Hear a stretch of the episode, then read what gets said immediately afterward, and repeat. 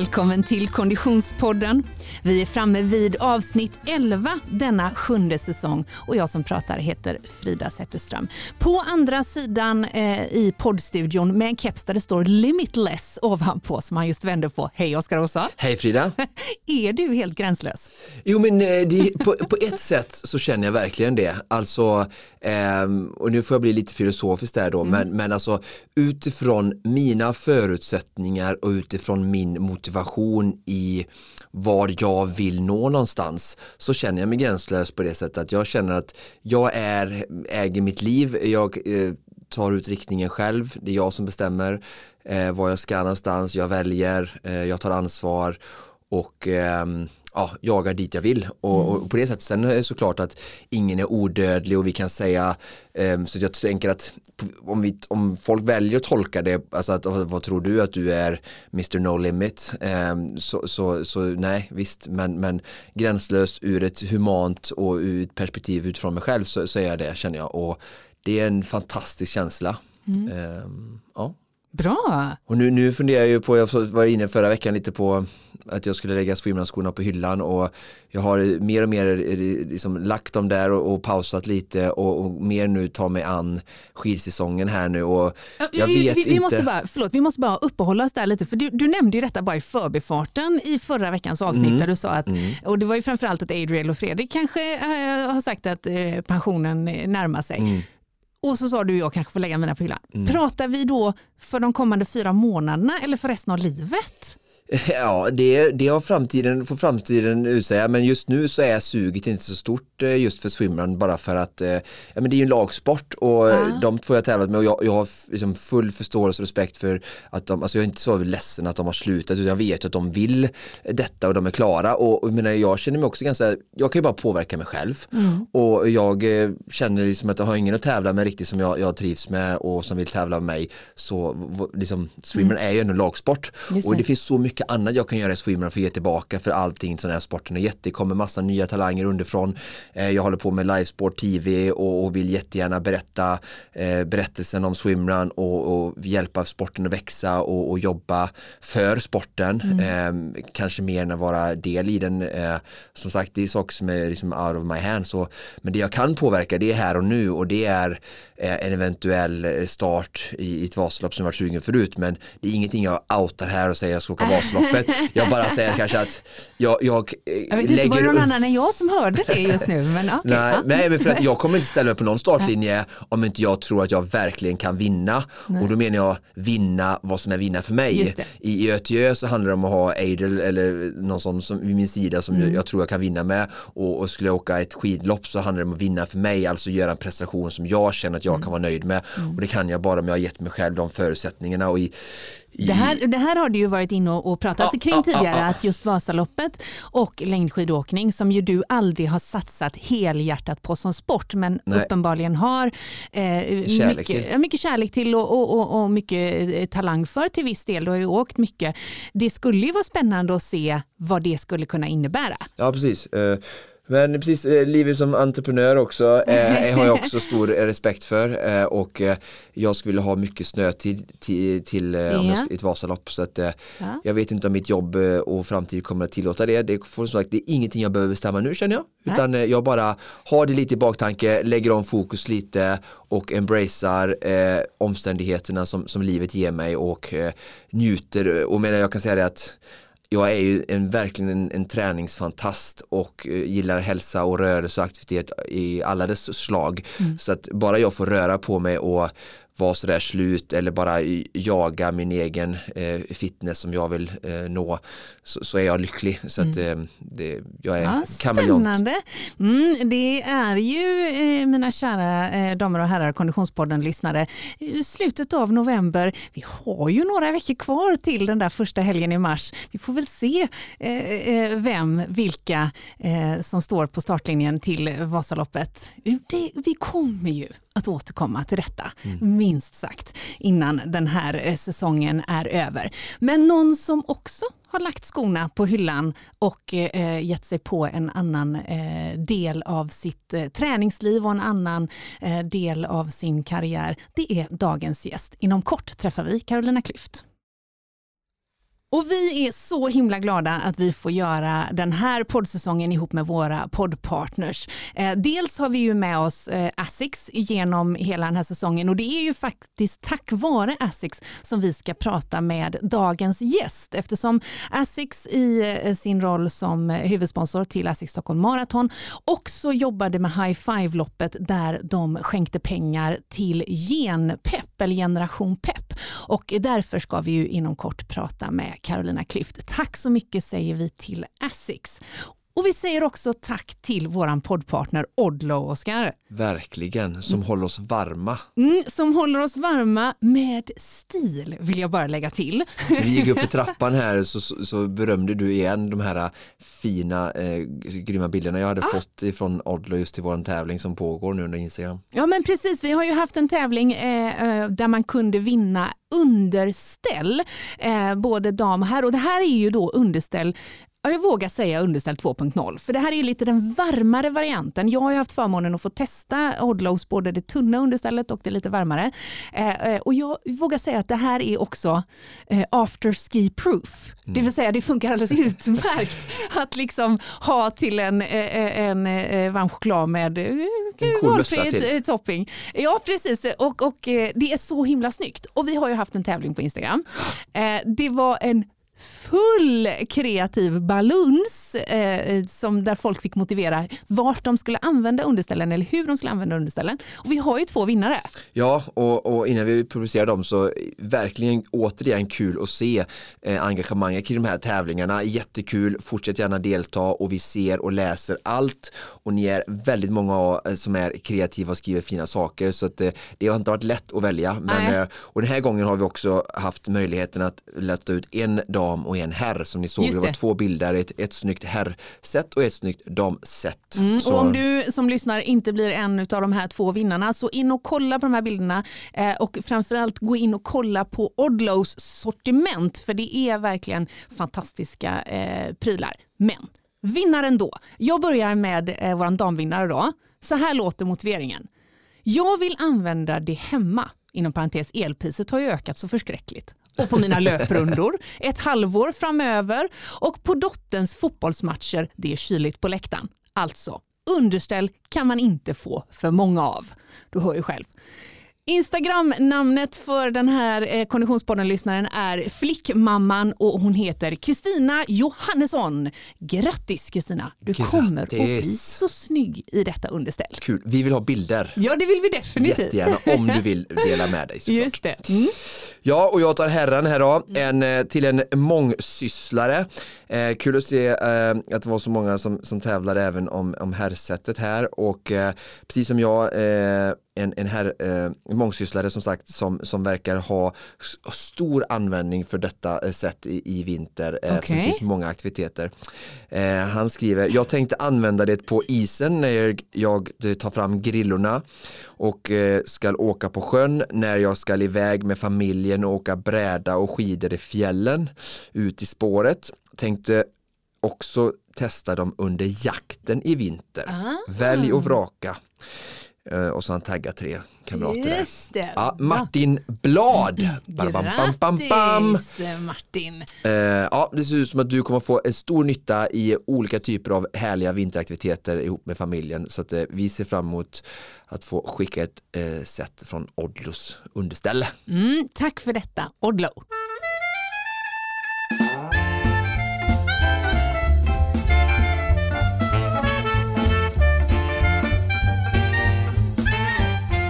Och då säger vi hej och välkommen Carolina Klüft. Tack snälla. Välkommen in i poddstudion säger vi även om du är med på länk. Men det känns ju tack vare storbildsskärmen som om du, du sitter eh, i våran, våran studio. Vad fint det är att ha dig med här i Konditionspodden. Var befinner du dig nu Carolina? Jag befinner mig i södra Norrland, i Järvsö närmare bestämt, där jag bor. Mm. Och det snöar sa du förut? Ja, det kom lite snöflingor här förut men det är inget som ligger kvar. Men det är lite kyligt här idag i, i Järvsö. Mm. När det blir eh, mer snö på marken, eh, eh, drar du på dig eh, längdskidorna då tror det händer inte speciellt ofta faktiskt. Eh, men jag tror nog att jag någon gång kommer att upptäcka det mer och mer eftersom det finns goda förutsättningar. Nu har vi inte bott här så många år och det är som ingenting som jag är uppväxt med eller gjort sådär. Men jag tror säkert att jag kommer hitta dit så småningom för det är, mina barn åker och eh, det är, vi har varit ute lite grann och sådär. Det är en liten ja. härlig familjeaktivitet om ett annat. Jag, jag, jag vågar varna och flagga för once you taste it, you're stuck to it. ja, det är så. Ja. Ja, jo, men det är mysigt. Jag har ju testat på så, men det kanske inte är liksom den träningsformen som jag lockas mest av. Så som träningsform kanske inte, men som familjeaktivitet och så här komma ut i skogen och ha det härligt och gött. Det, det tror jag absolut. Mm. Och just det, familjeaktiviteter, att aktivera alla och kanske framförallt den yngre generationen är ju någonting som du lägger rätt mycket tid och kraft på just nu, eller hur?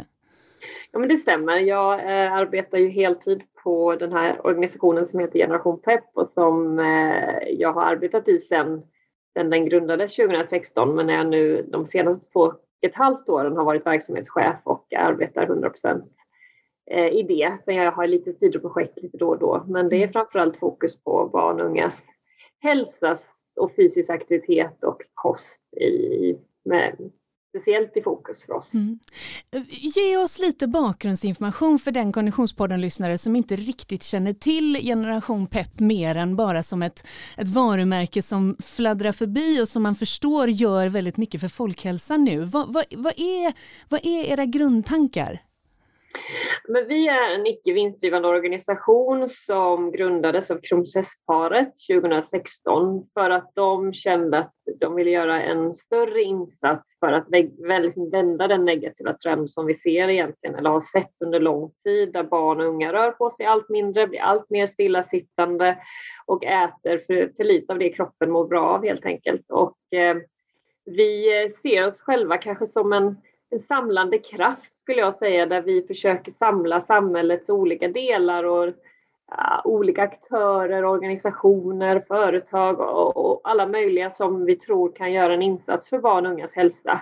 Eh, och det kan ju vara både utifrån att man blir inspirerad eller får ta till sig av den senaste kunskapen Eh, men att det också sker konkreta aktiviteter och verktyg som kan vara till stöd för exempelvis skola eller förskola. Men det skulle också kunna vara på, i samband med barnhälsovården eller kanske kan inspirera och sprida kunskap till föräldrar direkt. Men vi försöker liksom påverka vux, det vuxensamhället som på något sätt har ansvaret för att skapa förutsättningar för barn och unga att röra på sig och äta hälsosamt. Och det, det finns inte de förutsättningarna idag utan det är väldigt mycket eh, beroende på vad du har för grundförutsättningar, vilken socioekonomisk eh, miljö du befinner dig i, var i landet du bor, vilken utbildning dina föräldrar har och så vidare. Så barn har ju faktiskt rätt till en god hälsa men tyvärr kan inte vi riktigt tillgodose den rätten som det ser ut idag. Mm. Det är ett ganska brett angreppssätt får man ändå säga och en ganska, en ganska eh, mastig uppgift att, att, att ta sig an.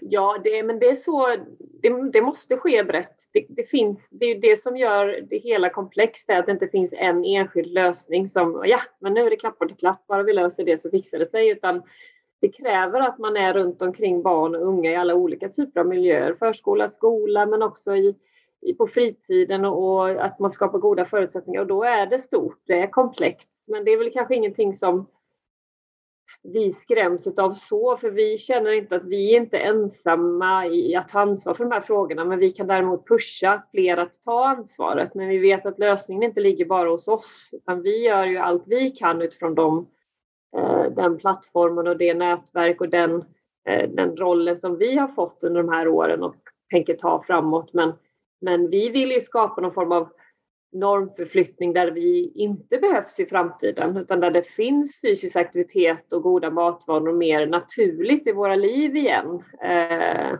där vi kan liksom ge barn och unga goda förutsättningar för en god hälsa. Eh, så att vi, vi förstår att inte vi är liksom avgörande men vi tror att vi definitivt just nu kan vara med och putta saker och ting i, i rätt riktning.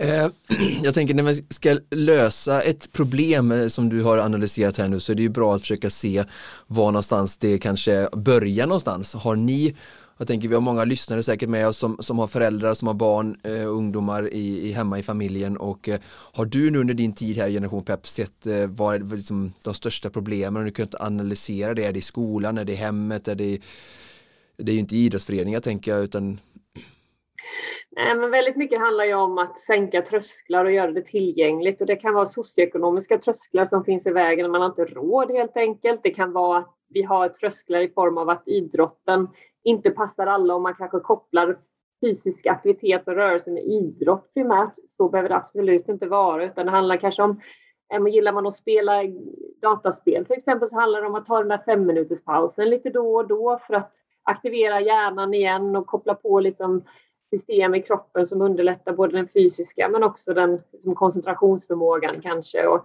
och, när det gäller skolan så har vi också, vi vet att där är väl där barn och unga rör på sig allra mest ändå, även om vi också ser där att, att aktiviteten till viss del har gått ner med mindre eller färre idrottstimmar till exempel. Men, eh, så det är ju liksom på olika nivåer. Det är klart att det börjar också med förebilder. Vi ser att de barn som har föräldrar som rör på sig tenderar att röra på sig mer själva. Vi vet att om man äter middag tillsammans så tenderar barn och unga att äta mer grönsaker och så vidare. Så det är klart att det, det är från individen ut till det stora samhällsperspektivet men där det är omöjligt att lägga allt ansvar i individens knä och i förälderns knä. Det är klart att man har ansvar som, som förälder men det finns också som ett samhälleligt ansvar där man måste få in de här delarna i, på naturliga platser där barn och unga finns för att underlätta deras liv. Mm. Du, du uttryckte förut att, att du, du hopp, liksom hoppas att det ska bli så igen, att man äter hälsosammare och att man har rör, liksom rörelse som en mer naturlig del av livet. Ehm, upplever du att det har skett en förflyttning? Jag tänker om vi tittar tillbaka till när, när du kom igång med din idrott. Eh, ehm, då fanns ju inte Generation Pep. Kanske behövdes inte heller organisationen då. Ser du att det har liksom skett en, en, en, en skiftning och förflyttning? Jo, men det har det gjort. Sen kan vi säga så att jämlik hälsa har alltid varit en utmaning. De som har det sämst eller tuffast, kanske socioekonomiskt eller andra anledningar, är de som också drabbas hårdast av de här ojämlika förutsättningarna. Så att det här ojämlikhet och det här gapet, det måste vi liksom Samtidigt som vi behöver numera skjutsa alla framåt, för nu ser vi majoriteten faktiskt kanske inte lever hälsosamt. Eh, så behöver vi också liksom knuffa de som kanske har det tuffast så att de kommer närmare så att det inte blir en värre hälsoklyfta. Så på så sätt är inte fenomenet nytt. Men men när det gäller fysisk aktivitet så ser vi en normförflyttning där vi har blivit ett mer stillasittande samhälle. Och det finns många olika delar i det. Allt ifrån att bilåkandet har ökat, vi har färre aktiva transporter till och från skolan. Vi har ett utbud i butiken när det gäller ohälsosamma produkter och innehållet i produkterna som har ökat och där det relativt sett har blivit dyrare med de hälsosamma valen som, som frukt och grönt till exempel kontra ohälsosamma val. Eh, vi ser då skärmarnas intåg i våra liv som har varit mycket, av väldigt mycket positiva delar med det såklart. Men det finns också en del baksidor med ganska eh, långa stunder av stillasittande både för vuxna och barn. Eh, så det, det finns en, en, rad faktorer där vi ser att barn tar färre steg, barn är mindre fysiskt aktiva eh, och barn äter allt sämre och vi ser också det i effekter där vi ser barn drabbas av ja, en rad sjukdomar men också framförallt när man blir äldre så, så kanske man då drabbas av en rad sjukdomar. Och sen ser vi också eh, det som är väldigt aktuellt idag det är det, den psykiska måendet där väldigt många unga människor idag mår psykiskt dåligt. Det finns ju flera faktorer till det men vi vet att fysisk aktivitet och kosten har betydelse även för det psykiska måendet. Mm. Det, det är en rad delar i detta givetvis eh, som gör att vi, vi faktiskt har en större utmaning idag än vad det kanske var lite grann tillbaka i tiden. Vi har ett mer stillasittande samhälle på många sätt. Det är liksom inte för alla. Det är fortfarande många som har aktiva arbeten och aktiv fritid och så vidare, utan nu pratar vi utifrån ett liksom generellt samhällsperspektiv mm. så ser vi de negativa trenderna. Mm. När började ditt engagemang i de här frågorna? Så här, rörelseglädje har väl liksom varit stommen och det liksom fundamentet i min egen idrottskarriär. Liksom. Att lekfullheten och glädjen till idrotten skulle jag säga är, liksom, har varit helt avgörande för mina, inte bara mina idrottsframgångar men också för min liksom, grundläggande hälsa. Eh, och det är väl något som alltid har betytt väldigt mycket för mig. Sen kan man väl säga att jag har inte arbetat med det på det här sättet förrän jag började arbeta i Generation Pep för, för snart eh, sex, eller för mer, ja, det är sex år sedan nästan exakt faktiskt. Um, så det är ju liksom, sen har jag alltid, alltid haft ett samhällsintresse och jag tycker liksom att det är spännande frågor. Men det här känns ju som att det ligger mig väldigt varmt om hjärtat eftersom jag själv har upplevt det. Mm. Men, men, om vi håller oss lite där kring rörelseglädjen, och för, för det är ju bara att konstatera Karolina, det, det, du var ju länge Alltså, du var ju rörelseglädje eh, personifierad på den absoluta elitnivån. Inte nog med att vi liksom, du, hela svenska folket hejade på dig i, i medaljsammanhang. Du var ju faktiskt också en inspiratör redan då till just glädjen. Vad, vad, vad sprang det ur? Kan du liksom, om du tittar tillbaka till när du var barn, var kom det ifrån? Ja, men mycket kom väl såklart hemifrån, tänker jag. Eh, dels så var mina föräldrar alltid väldigt noga med det där. De var med väldigt mycket själva och lekte med oss barn och vi fick, jag fick höra från mina föräldrar att liksom det viktigaste är att vi har roligt och sådär. Sen var vi alla tävlings hade vi alla tävlingsinstinkt redan då. Det har blivit något otaliga bråk när vi har spelat sällskapsspel och andra stafetter och lekar. Men, men eh, vi har alltid som tyckt att det var väldigt roligt och, och ja, vara fysiskt aktiva tillsammans helt enkelt. Och det har nog jag liksom blivit, eh, jag har fått med mig att det viktigaste är att ha roligt och att det är det som är i fokus. Sen tror jag att andra saker som jag blev retad i skolan under en period och då blev idrotten lite min frizon och min där jag hade mina bästa vänner och jag, jag fann väldigt mycket andra saker också genom idrotten som gav mig glädje, som gav mig väldigt mycket motivation och eh, jag ville verkligen vara på träningen. För det gav mig så väldigt mycket på en gång. Eh, med vänner och utmaningar och, och den här fysiska träningen som jag också tyckte väldigt mycket om och kanske delvis hade lite lätt för eh, när det gäller liksom tekniker och testa nya grenar och sånt som jag fick göra med friidrotten. Så mm. det är nog flera delar i det. Mm. Du, du eh, avslutade din aktiva karriär, vilket, vilket år är vi? 2012. 2012 ja. och, och hur har träningen sett ut för dig personligen sedan dess? För det är ju inte helt ovanligt att vi har förmånen att, ta, att prata med extremt framgångsrika idrottskvinnor och män som när de lägger av sin aktiva karriär famla sig fram lite grann till sin egen, eh, till sin egen nya träningsroll. Hur har det sett ut för dig? Ja, alltså jag tror att jag... Alltså dels så tränar jag nog fortfarande väldigt mycket och gjorde direkt efter min karriär så behöll jag nog vissa friidrottspass som jag tyckte om och som jag tyckte var roligt. Um, så jag tror att det kommer jag nog alltid... Det, det är som mest och friidrott är ju så pass brett. Man tänker friidrott så är det inte det att jag går ut och hoppar höjd eller hoppar längdhopp när jag tränar utan det är mycket av de här fysiska grundförutsättningarna som har i friidrott och som vi tränar. Vi tävlar egentligen i fysik. Vi försöker bli så fysiskt vältränade som möjligt. Så det finns ju det, alla delar i de här i friidrottsträningen som jag fortfarande kanske håller fast vid. Sen har jag blandat det med att spela innebandy någon gång i veckan veckan förut och jag har kört motionsboxning bara för att testa något helt annat och sådär bara för att det är liksom roligt att prova på andra saker. Men jag vet inte om jag har famlat utan jag är mer så här, jag tränar eh, och jag, numera så blir det faktiskt lite grann när tid finns och varje, varje liten 20 minuter man får till är liksom bra bonus när man har heltidsjobb och tre små barn och det är väldigt mycket annat jag vill prioritera, om jag ska säga så, eftersom jag har prioriterat träning i stora delar av mitt vuxna liv så otroligt hårt så kanske inte det är det högsta jag prioriterar. Även om jag vet att jag mår väldigt bra av det så försöker jag inte ha, jag försöker inte sätta så jättehöga ambitioner eller liksom inga specifika målsättningar med min, min, min träning idag som jag hade förut. Det, Sen kan det dyka upp ibland om man ska vara med i något tv-program så kanske man blir lite extra motiverad. Då behöver man träna lite extra men, men eh, då blir man ju lite knäpp också. Jag försöker undvika knäppa jag. Eh, och det vet jag att jag blir om jag börjar sätta upp för tydliga mål. Utifrån den här relationen till träning som du har idag, har du hittat några knep då som du kan eh, skicka med till vuxna föräldrar ute i Sverige som för just som du säger tror jag att bara att om vi ska få en bra inverkan på våra barn så är det ju att leva som förebilder, inte bara i träning utan i allting vi gör. Um, så det är väl viktigt i generationspepp och andra tänker jag att, att fler föräldrar kanske är förebilder oavsett eh, samhällsklass för sina barn. Vad, har du några liksom, nycklar och tips som du har lärt dig efter? För, förut var det OS-guld som brann men nu, nu, är det ju liksom mer kanske bara föräldraskap och, och hälsa.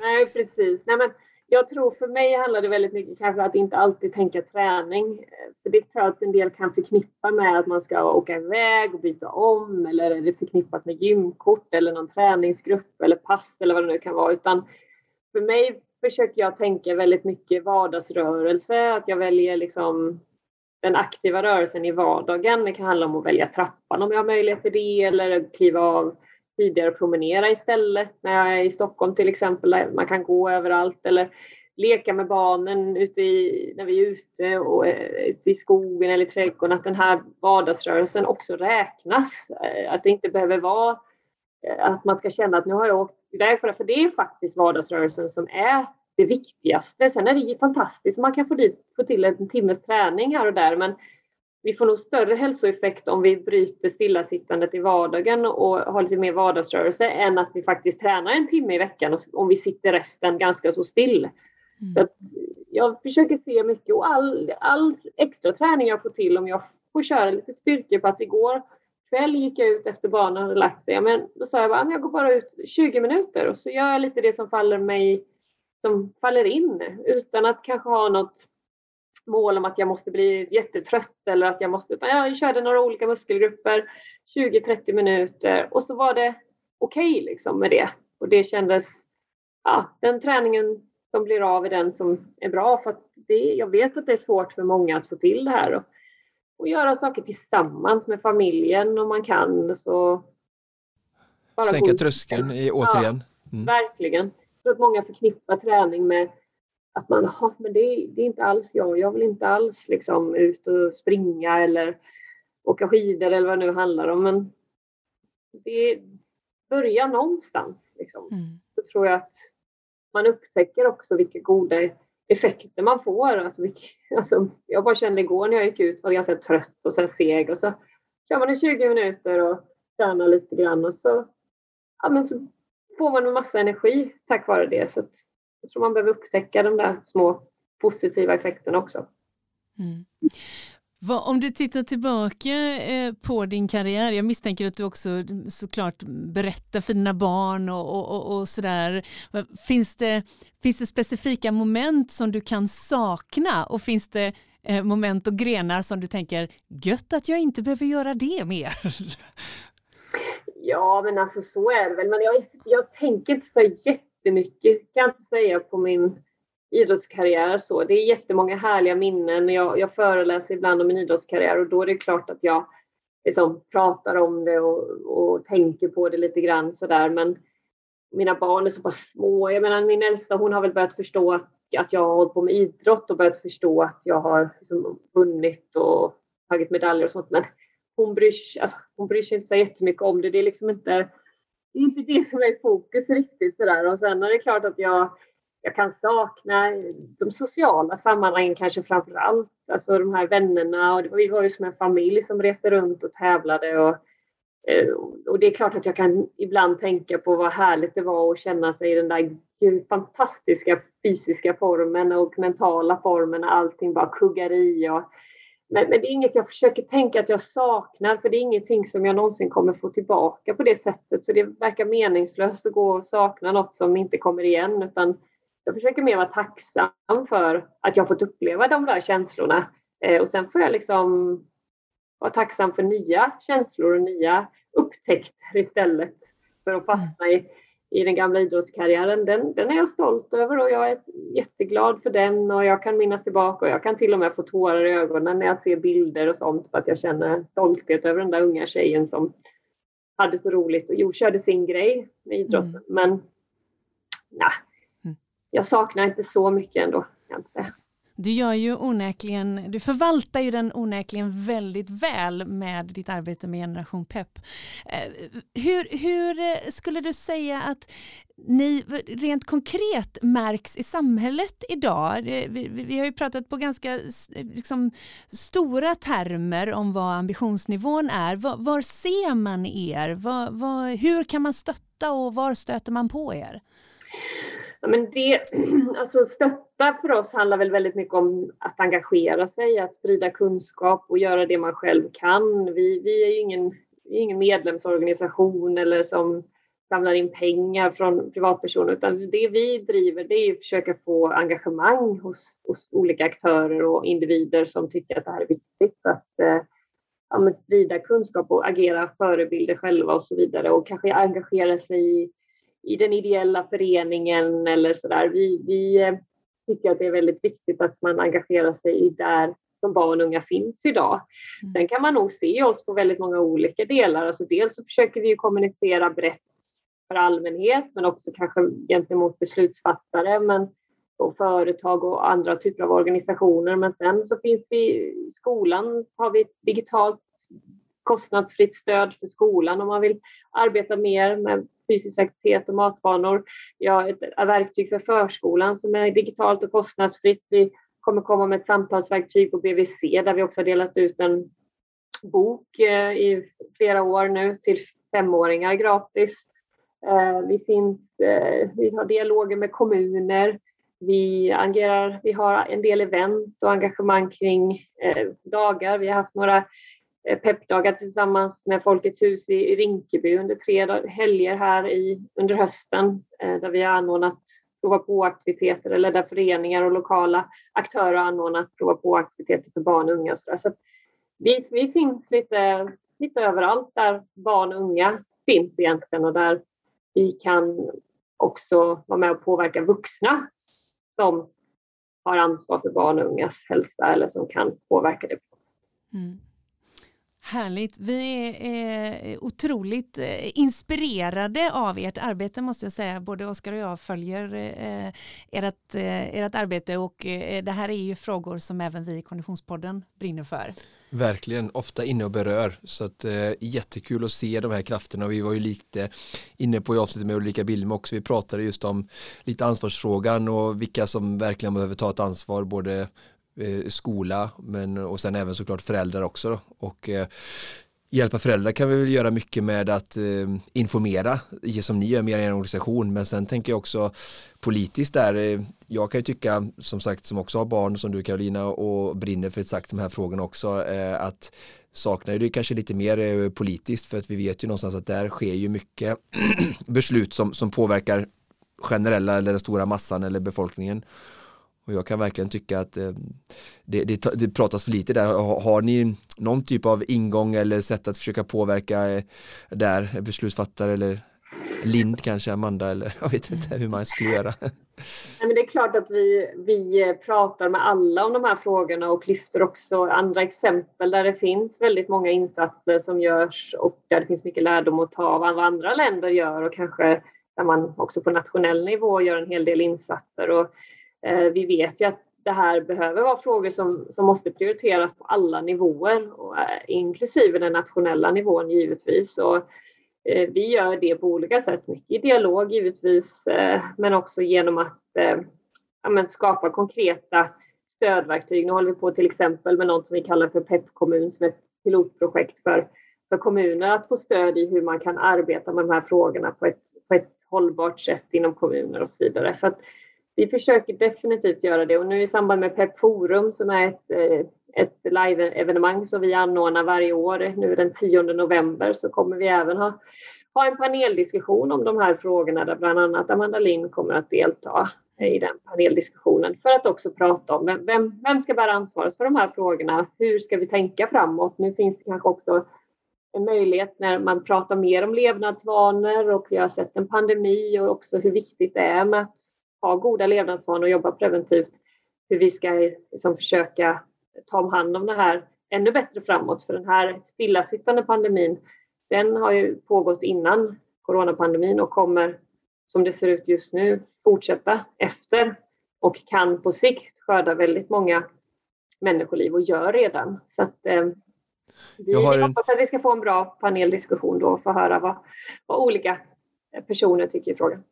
Jag har en, en, en dröm om att, eh, att jag följer ofta politiken för den intresserar mig eh, personligen och eh, Agenda, eh, partiledarutfrågningen och sådär och ser fram emot den dagen där det är folkhälsan eller eh, barnhälsan får ett ämne precis som miljön, jobben, invandringen eller de här vanliga klassiska ämnena eller skatterna eller det var kul om den också blev ett ämne i, i de sammanhangen.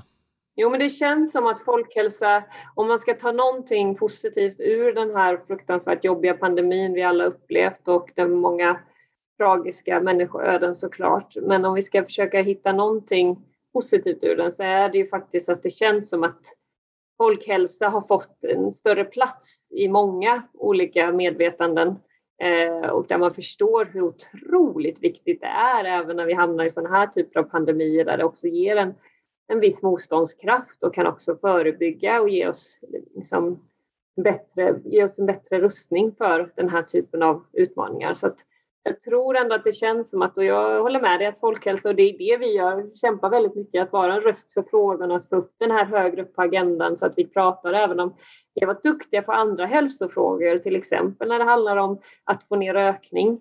Som ett exempel så har vi jobbat hårt under många år och fått till få till många bra insatser för att minska det till exempel. Men fysisk aktivitet, matvanor har inte riktigt, det är inte riktigt lika högt eh, prioriterat. Men jag tror att och hoppas och vår ambition är såklart att det ska bli mer aktuellt och mer prioriterat hos många olika eh, delar i vårt samhälle. Mm. Ja, och ert arbete är onekligen eh, eh, ett eh, bra steg på vägen. Vi är supertacksamma för det. Vi är supertacksamma för, för att vi fick ta lite av din tid och att du bidrar till att sprida budskapet här genom ett avsnitt i Konditionspodden. Härnäst för dig då, vad står på agendan? Vad, vad blir ditt nästa träningspass? Blir det bara ut och känna lite på några olika muskelgrupper ikväll med eller vad, vad står framför dig? Ja, idag är jag eh, hemma som sagt. Imorgon beger jag mig ut på, på resande fot lite grann så då tror jag att det kommer bli lite mer begränsat med träning. Eh, så eh, ikväll blir det nog också ett kortare pass eftersom tiden med barnen blir högst prioriterad när de kommer hem från förskola och skola och jobbet är avslutat. Så blir nog barnen och sen blir det kanske en sväng eh, ikväll när de har lagt sig. Vi får se. Men annars är det full fokus på att försöka förbättra de här frågorna och göra det på väldigt många olika sätt. Så det, blir, det är mycket spännande på gång. Underbart. Tack snälla och eh, all lycka framöver. Vi kommer att hålla koll på eh, Generation Pep såklart. Det gör ni rätt i. Tack snälla.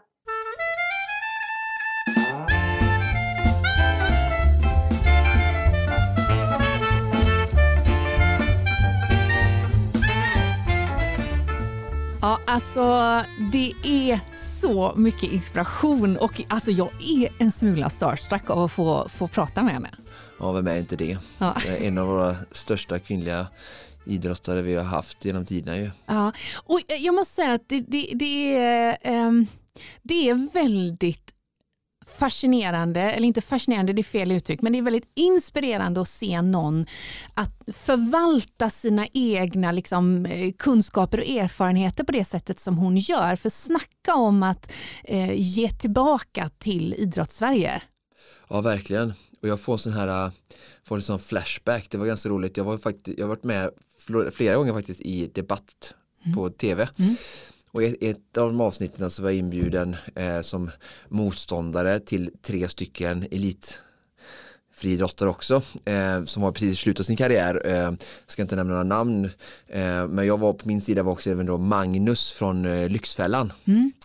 Och de här tre eh, atleterna var eh, de ville, frågan var om vi skulle införa någon typ av pension för elitidrottare för att de står eh, helt eh, handlösa höll jag på att säga. Eh, alltså, ja, de, efter sin ja, karriär då mm, med varken utbildning och har inget jobb och allting och, men, och, och, och så då. Och det är fine, det får de som vill tycka det men mm. jag var en av de som inte tyckte det då som har, har försökt och träna mycket och eh, eh, driva företag och, och, använda det som en del och sådär. Och mm. Jag tycker Carolina verkligen visar ju här på hur hur, alltså de elitidrottarna, hon jag kommer ihåg Belinda, programledaren sa jag, Oskar du coachar dem här nu under livesändning? Eh, för jag försökte säga det, de har ju sånt, första har de ett otroligt eh, förtroendepatio eh, i samhället mm, just att mm. folk vet till skillnad från många andra människor hos vilken typ av arbetsgivare som helst vilken, vilken drivkraft de har och att de är pålitliga säkert och, och, och motiverade på det sättet som saker som andra människor också är men som mm. vi inte kanske kan veta men de här tack vare sin elitkarriär känner vi ju nästan lite mer mm, och, eh, och sen så just det, liksom, det här förmågan bara att driva och eh, jobba mot saker och ting och mål är ju någonting som, som de också verkligen har fått eh, med sig. Mm. Så jag känner ju att de har ju väldigt mycket med sig inför en, en, en Eh, en karriär Just inom det. vilken typ av bransch som helst och Carolina eh, Klüft i sitt arbete på Generation Pep har ju verkligen visat hur hon på bästa sätt både förädlar, ger tillbaka, använder allting hon har lärt sig mm. som friidrotten och idrottssverige har gett henne mm. eh, men också då kan tjäna pengar och ha det som ett yrke och fortsätta ja, men livet på andra sidan elitkarriär. Jag säger inte att det, det, är enkelt på något sätt eh, och att det, det kanske kan kännas konstigt att du har gått direkt från kanske gymnasium då eller högstadie och så rätt in i elitkarriär men det har ju varit när de ändå någonstans blev 18-19 och så har de ju precis som hos alla andra gjort ett aktivt val mm. och med allt vad det innebär och mm. det har gett jättemycket positiva saker att få åka runt hela världen och tävla samtidigt som då de har kommit på efterkälken mot eh, kamraterna kanske som har läst på universitet i fyra, fem år och kommit ut med mm. examen mm. och, och har, har, stora fina jobb då. Men det valet står vi alla, alla inför. Mm, mm. Ja, vad spännande. Det visste inte jag att du hade Nej, eh, det är mycket den. du vet om mig Frida än så länge. ja, det, det, får vi ändå hoppas. Men vad spännande. Det, det, och det, det är precis som du säger, att förvalta sina erfarenheter och sin kunskap till någonting positivt. Eh, eh, det kan ju göras på olika nivåer och jag, jag måste säga att det är otroligt inspirerande och höra henne eh, berätta om den väldigt, eh, väldigt genuina passion hon känner för idrottssverige. Eh, och för kanske också framförallt de som inte inte har eh, riktigt samma förutsättningar eh, socioekonomiskt eh, eh, som, som, eh, som de som har det lite bättre ställt eller har eh, mer engagerad eh, omgivning. Otroligt inspirerande och väldigt eh, eh, fint att veta att de här krafterna ändå är i rullning för att vi någonstans ska man vågar ju faktiskt säga till och med vända den skuta liksom, som vi alla sitter i och ror febrilt. För någonstans kan vi ju enas om att eh, folkhälsan behöver ju en skjuts minst sagt. Mm, och då är, pratar vi inte bara om vuxna gamlingar utan Nej. även om ungdomar så ser vi att folkhälsan kryper verkligen ner mm. i åldrarna. Mm. Så att den här typen av aktiviteter behöver vi mer av. Men det är verkligen som du säger kul att se sådana här initiativ som Generation Pepp och med Carolina då i, i front mm. hända i samhället. Mm. Ja, väldigt eh, inspirerande eh, och kul att hon tog sig tid att eh, hänga med oss i Konditionspodden. Men det här var allt vi hade att bjuda på för denna veckans avsnitt nästa vecka är vi tillbaka igen, precis som vanligt. Om du känner att eh, jag har en träningskamrat eller en eh, god vän eller eh, kanske en släkting som borde höra det här avsnittet, då blir vi såklart väldigt glada om du delar med dig av avsnittet i dina sociala mediekanaler och glöm för allt i världen inte att prenumerera på Konditionspodden. Precis som vanligt produceras Konditionspodden av Fredag. Connect Brands with People.